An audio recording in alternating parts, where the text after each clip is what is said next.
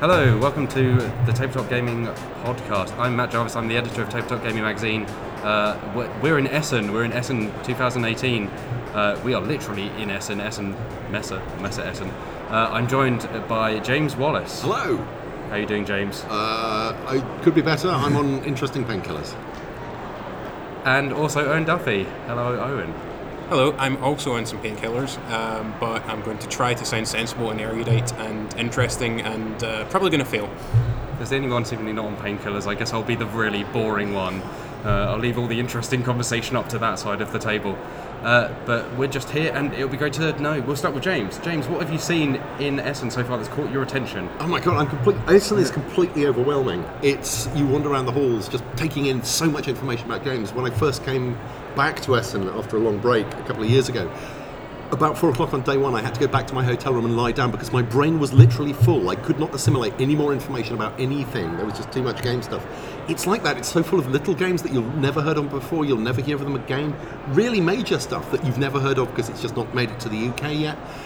So much, so much. Um, stuff I'm seeing people wandering around with um, the Azul expansion. That seems to have been shifting an awful lot of copies.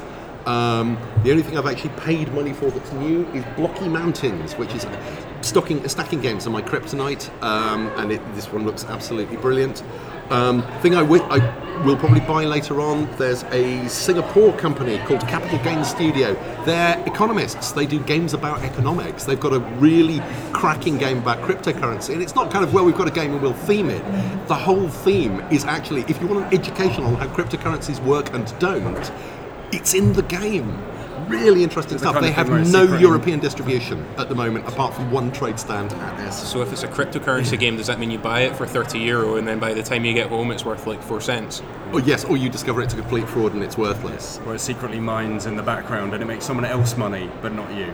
Quite possible. All of this is the cards in the game. Um, other stuff. There's people kickstarting insane games. Cultist Storm, Storm of the Cultists, a, um, a huge cooperative and story-based board game. It's on Kickstarter in a week's time. A thousand cards, 11 expansion modules, and a unique 3D game box. 400 stories, soundtrack. Oh, it's just it's these insanely big dream games that people put together. And Essen is where they will find a market.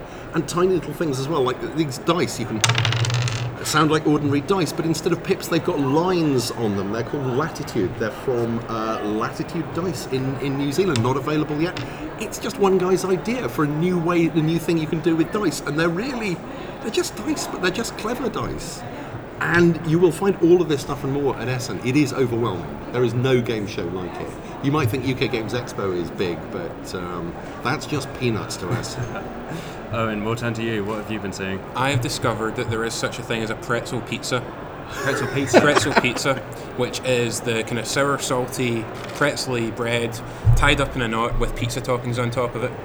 So that is my that that is my hit of Essen 2018 so far. Um, if you want to talk about games, then Actually, uh, now that you've mentioned it, all I really want to do is find talk about the pretzel yeah. pizza. yeah, I think you win Essen. um, I didn't actually play that much today. Um, it was insanely busy for a Thursday. This is the busiest I've seen it Yeah, ever. rammed. This is like a Saturday any any other year. Um, so I, I shudder to think what Saturday is going to be like. But um, I did play Skylands from Queen Games. I forget the designer, unfortunately. Um, it's quite interesting. It's a kind of tile uh, laying game where you're trying to build a tableau of um, kind of floating islands in the sky. Um, you are populating them as you go. You're kind of creating certain effects by linking different cities together. The interesting thing for me was that every time you take an action in the game, all of your opponents get to take a slightly less powerful version of that action. So it means that everyone progresses at roughly the same time, and how you win is really finding those little edge cases where you can do something that somebody else isn't able to benefit from in quite the same way. Um, and it's actually quite thoughtful. I mean, it, in terms of its rules complexity, it feels like a kind of family weight game, but I'd say it's a family weight game for families who are already playing games, if that makes sense. Um, and then uh, the other stuff that I did today, um, I had a, a really interesting chat with Jacob Jaskov from Fog of Love and Nikki Valens. Um, they're working together on some new content for the game, specifically some LGBT content, which is really great to see.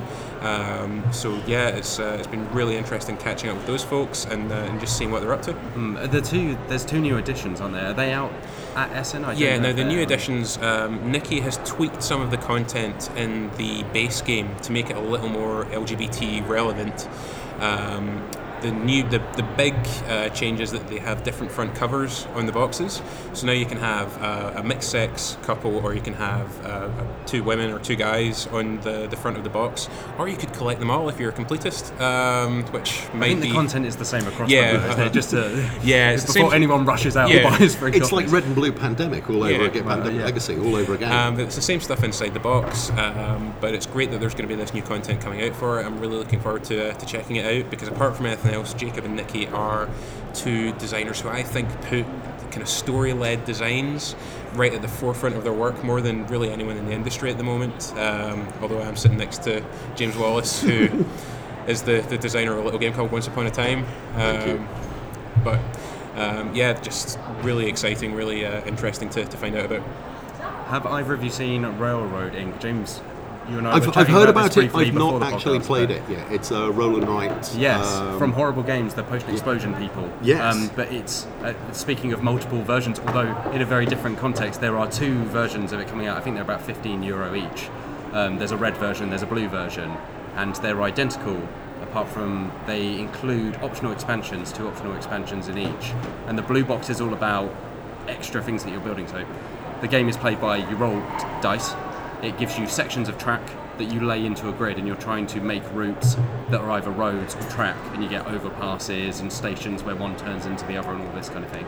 Um, but the blue box adds rivers that can then flow under bridges and around and give you extra points. Um, and or lakes. You can't have both at the same time. So you can either make one river that flows across the map, or you can have a lake where you have to try and piece together the edges, and then the middle kind of automatically fills in. Um, whereas the red box is all about destruction. So you get meteors that come down and will just blow up sections of your track, um, and also lava that flows around that you then can't build. But apparently you want to go close by because people like to see lava against their own, you know, So it's basically a simulator of trying to get anywhere by rail in the UK. E- essentially, Right. yes, uh, because it's lakes one second and then flaming death the next. Um, but I have really been enjoying it. It's very simple stuff. You know, it's it's a very simple roll and write. You roll, you draw the tracks, you get points for it. But it's got a good, satisfying loop, and for the price it is, it's like a pretty good price. You know, I think there's like six, there's six wipeable boards uh, and pens in each, and then you can combine the two and play with 12 people, and then just chuck in whatever expansion you want to. But I've been really enjoying that. We'll see if it holds up over the long term, because it is very, it's like very uh, not shallow, but there's you know it's very streamlined and there's not loads to it. But it, I've been having a good time with it. Yeah, I definitely Yeah. want to check it out. It just proves there's nothing new in, in games. We were talking before we started. Um, the, I mean, the granddaddy of, of roll and write roll, uh, games is Railway Rivals, a British design from the 1970s that won the Spiel des Jahres in the very early 80s, um, in which you roll and uh, draw track on, on the board. But it, everyone's drawing on the same board. You're creating competing networks. Not a million miles away. No, so from the- this from the same into separate boards Yes. and so on, and it. I think. But the core ideas is longer. It's quite. A, Possibly, yeah, you, you an could, hour or so, um, even longer maybe. than that Yeah. because you create the networks and then you race trains on them. Yeah, so It's this is that game. doesn't even have this doesn't have any pick up and deliver. It doesn't have any anything beyond the route building. It's just very, but it's about know, 15 minutes. You know, Yeah. it's it's done within.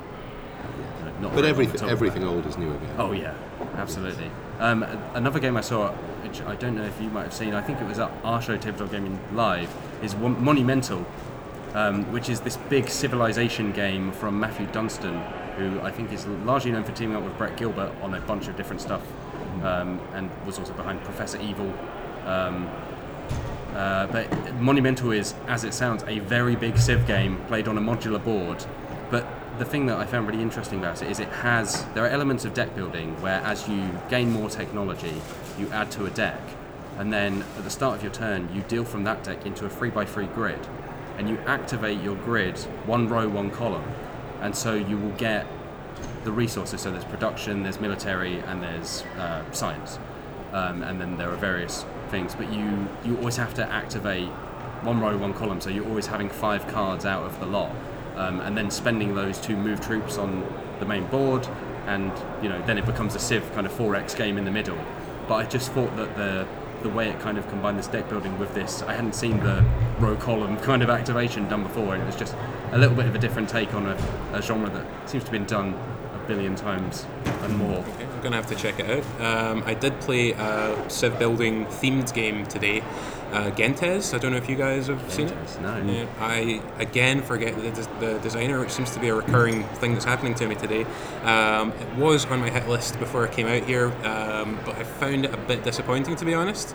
Um, it was, uh, you know, it had elements that I really enjoy in other games. It had, you know, the, the civ building theme. It had an engine building system. It had lots of kind of interlocking parts, and it was just a kind of complex uh, kind of arrangement of, of uh, different cogs to try and put into place. But it just did it to such an extent that it ended up feeling a bit like a spreadsheet to me, and it did. I didn't get the sense that I was really building anything other than working towards victory points. I didn't get the sense that you know my civilization was fundamentally different from anyone else's, or that uh, you know if I built a, a particular type of building, that it gave me a bonus that I could understand in, in the context of that building. You know, um, it just felt like I was doing stuff to to earn points as efficiently as possible. It's busy work. Yeah. basically. Um, and also, I think the fact that the poor lady who was teaching it was trying to do three different tables in three different languages at the same time probably wasn't the, the smoothest way to get the hang of it. But But have have either of you seen Titan? This is over on the Holy Grail No. stand. So they're the the company doing oh blimey. So they're doing the new Rallyman uh, Ah. GT, and they are doing Dominations, which is a kind of Civ domino thing with triangular dominoes. But Titan is it's only there in prototype form, so I think it's still. But from what I understand, the gameplay is set. It's just the actual board, which is this enormous it's a literal crater. It's 3D, so it has different rings. So there's one ring that goes around the outside, then a smaller ring, then a smaller ring. And you start. It's a sci-fi game. It's, it's meant to be a moon crater, I think. But um, you know, it's a it's a Euro game at heart, essentially. Um, you start in one place. You have four kind of drone pawns, and you build pipelines either around the edge of the rings or down. So you stack the pipes so they're going down, and trying to work your way into the center, picking up resources and so on. But it has a. I don't know if either of you have played Council of Four. So Council of Four has a kind of. It's a route builder, and then when you trigger certain uh, regions, you. It's almost like circuitry. You spark one, and then all the others connected to it give you their action as well. So this has a similar thing in that where you lay pipe, you then set one off, and everything connected to it you can then gain from. So you want to balance obviously laying down pipe with setting it off and then just reaping as much as you can. Um, but it's a really interesting design, and the board is enormous. I think it, from what they were saying, it will be exclusive to Kickstarter because it's just not feasible to sell in any other uh, way. And whether it will be worth the money because it is this enormous, it would swallow a normal dining room table. Um, but I thought it was a really interesting kind of 3D take. You could definitely do it in 2D, but it does add something for sure to it. Um, so that was really interesting to see. cool. There's an awful lot of tile laying games, in particularly kind of pentominoes and those slightly odd shaped tiles. Walking past tables, a huge number of, of those at the show. I can remember no titles because they all kind of blend A lot of games are compared to Tetris for sure. Yes, Quite a few so. roll and writes as well that are using Yeah. pentominoes Yes. or poly polyominoes, polyominoes, Yeah. whatever they are. Um, but then using them in a Tetris-like fashion because the Yeah. Wo- oh, oh, oh, bli- is it Wolfgang Warsch? Yes. The the gentleman behind the mind. Mm. He's got one coming out that is very much like Tetris but roll and write. And then I've seen another one very recently that I think was almost quite literally described as Tetris but roll and write. So it seems that everyone's gone Tetris. That would make a really good roll and write game. It's like, yeah, it like it would Yeah. maybe once, but uh, yeah. And it's kind of Uwe Ro- Rosenberg's turf. He's kind of got the putting those shapes on, together on a board in interesting ways. That he's done what four games in that genre, possibly more. Possibly well, there's one I've the missed. Cottage Garden. There's the trilogy, Trilogy. the puzzle trilogy, and Patchwork. Patchwork Yes. and Patchwork Express. Yeah, Yeah. and of Um, course there's elements of it in Feast for Odin Yeah. where you're covering up uh, a grid. Yeah. Patchwork Express. Have either of you played Patchwork Express? Yes. It's a strange beast. I actually love it, and the reason why is it is the most complicated game that I can play with my five-year-old. Um, people say patchwork was simple enough. Why do you need a smaller board? Why do you need to simplify it any further? But it takes what was a really accessible game and makes it a great game for kids. Um, so yeah, I'm, I'm all over that at the minute. I Just, think- I keep hearing, "Daddy, Daddy, patchwork, please." And then you're like, soon we'll be on to Feast for Odin, and then we'll really be rolling. Oh, I think I'll, I'll have to try and beat him at least once at patchwork before I graduate to that. I was actually going to say I felt the same in that it, it is Patchwork, but in some ways Patchwork Junior or Patchwork Kids would have been a more a better title because it's Yeah.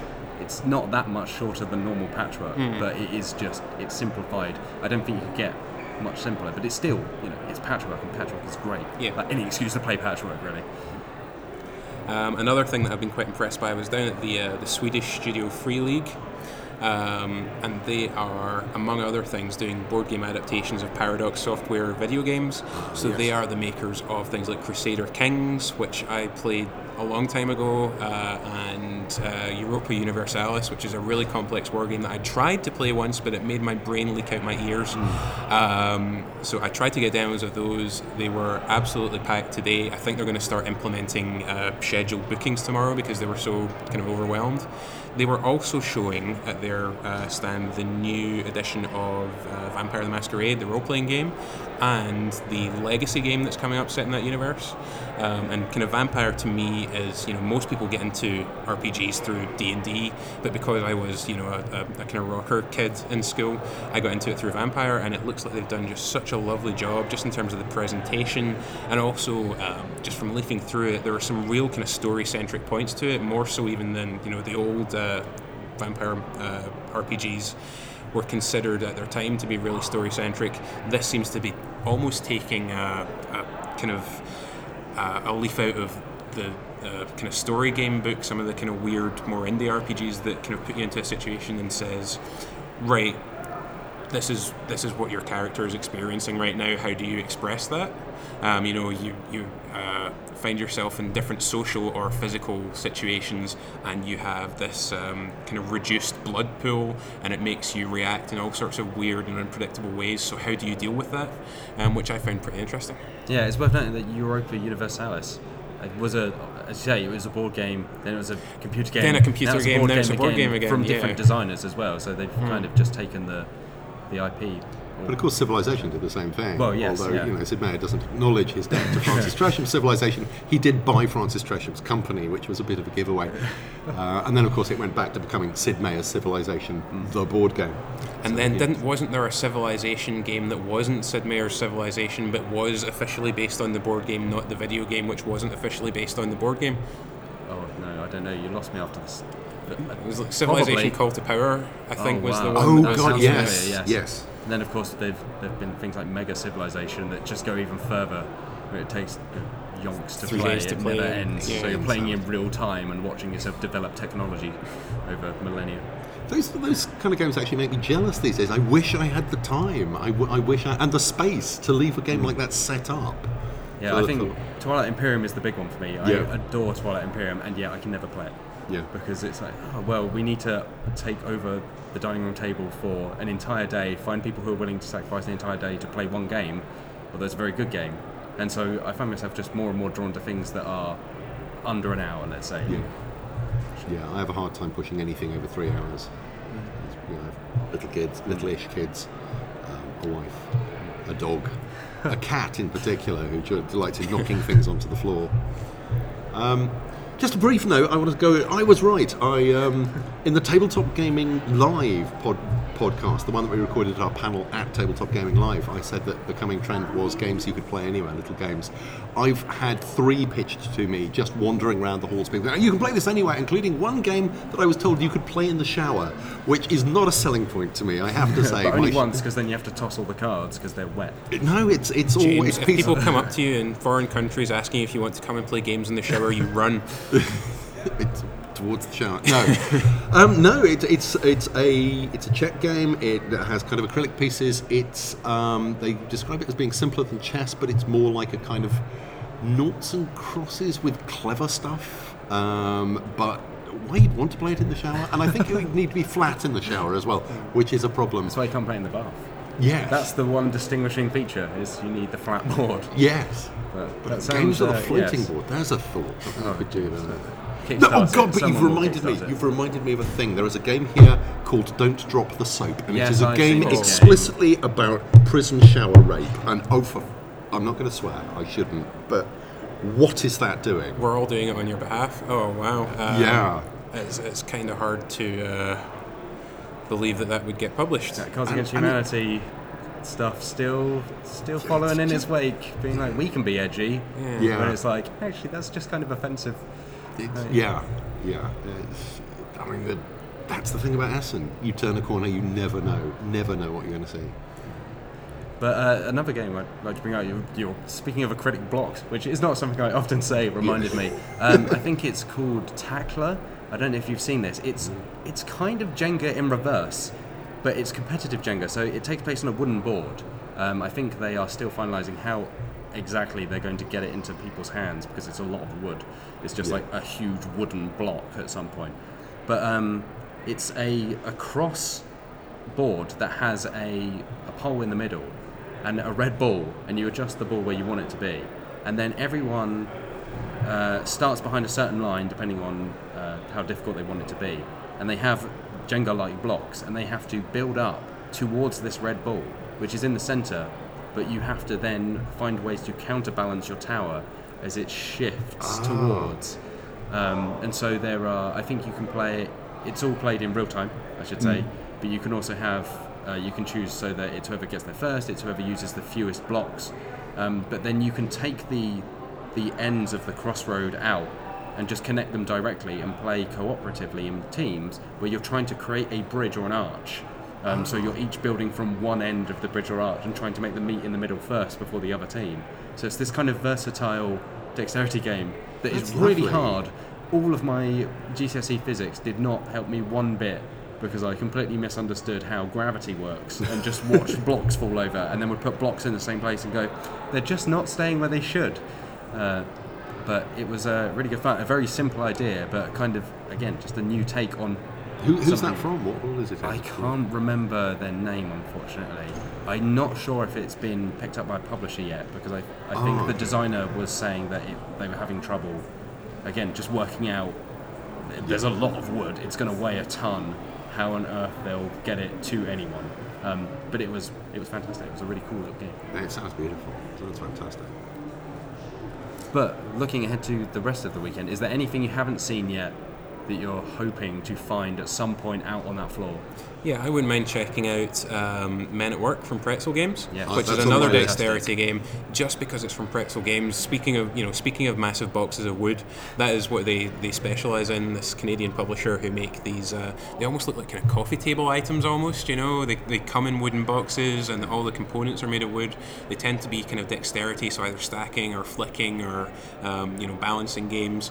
And uh, yeah, this is the latest one, and I'm just keen to, to check it out. Yeah, it looks uh, very, very good indeed. I've seen Men at Work a little bit, and it reminded me. It, there's another game out there, Tokyo Highway, which I think came out Yeah, a also on my list. It has a similar thing of building foundations, then balancing girders, or, or in the case of Tokyo Highway, roads between them, and then putting diddly little cars on them. So it seems like that that is one of the. It's not as common as roll and rights or, or things like that, but it's definitely a trend that's happening. Uh, so yeah, The other thing about Tokyo reinforce Highway is it looks beautiful. Mm. It's just the aesthetic of it is absolutely stunning. Looks like a piece of sculpture.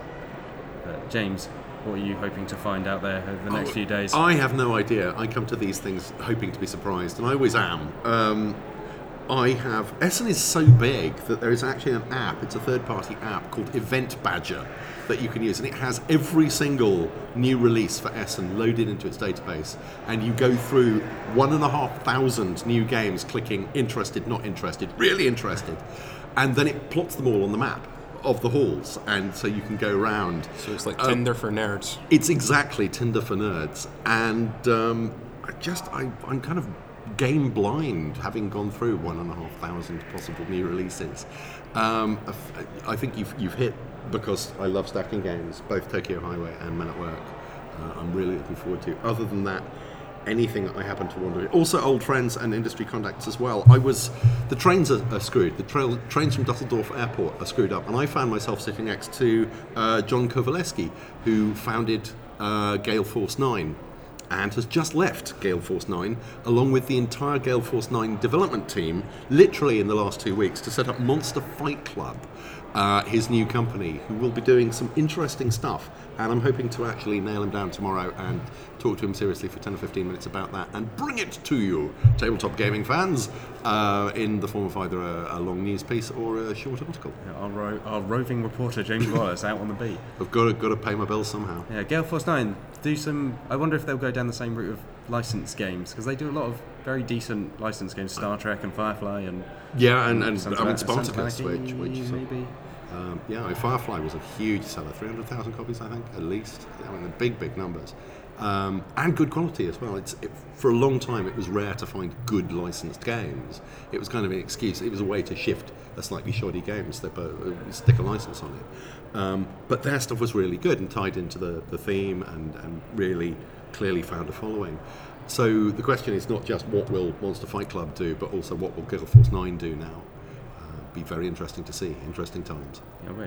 But uh, I think that's uh, all our time. But thank you again, Owen Duffy. Yep, uh, great for speaking taking to the you time. again. And, yeah, and have a good rest of Essen. And uh, thank you again, James Wallis. Oh, my pleasure. And I've been Matt Jarvis. Uh, at some point, the Tabletop Gaming podcast will return.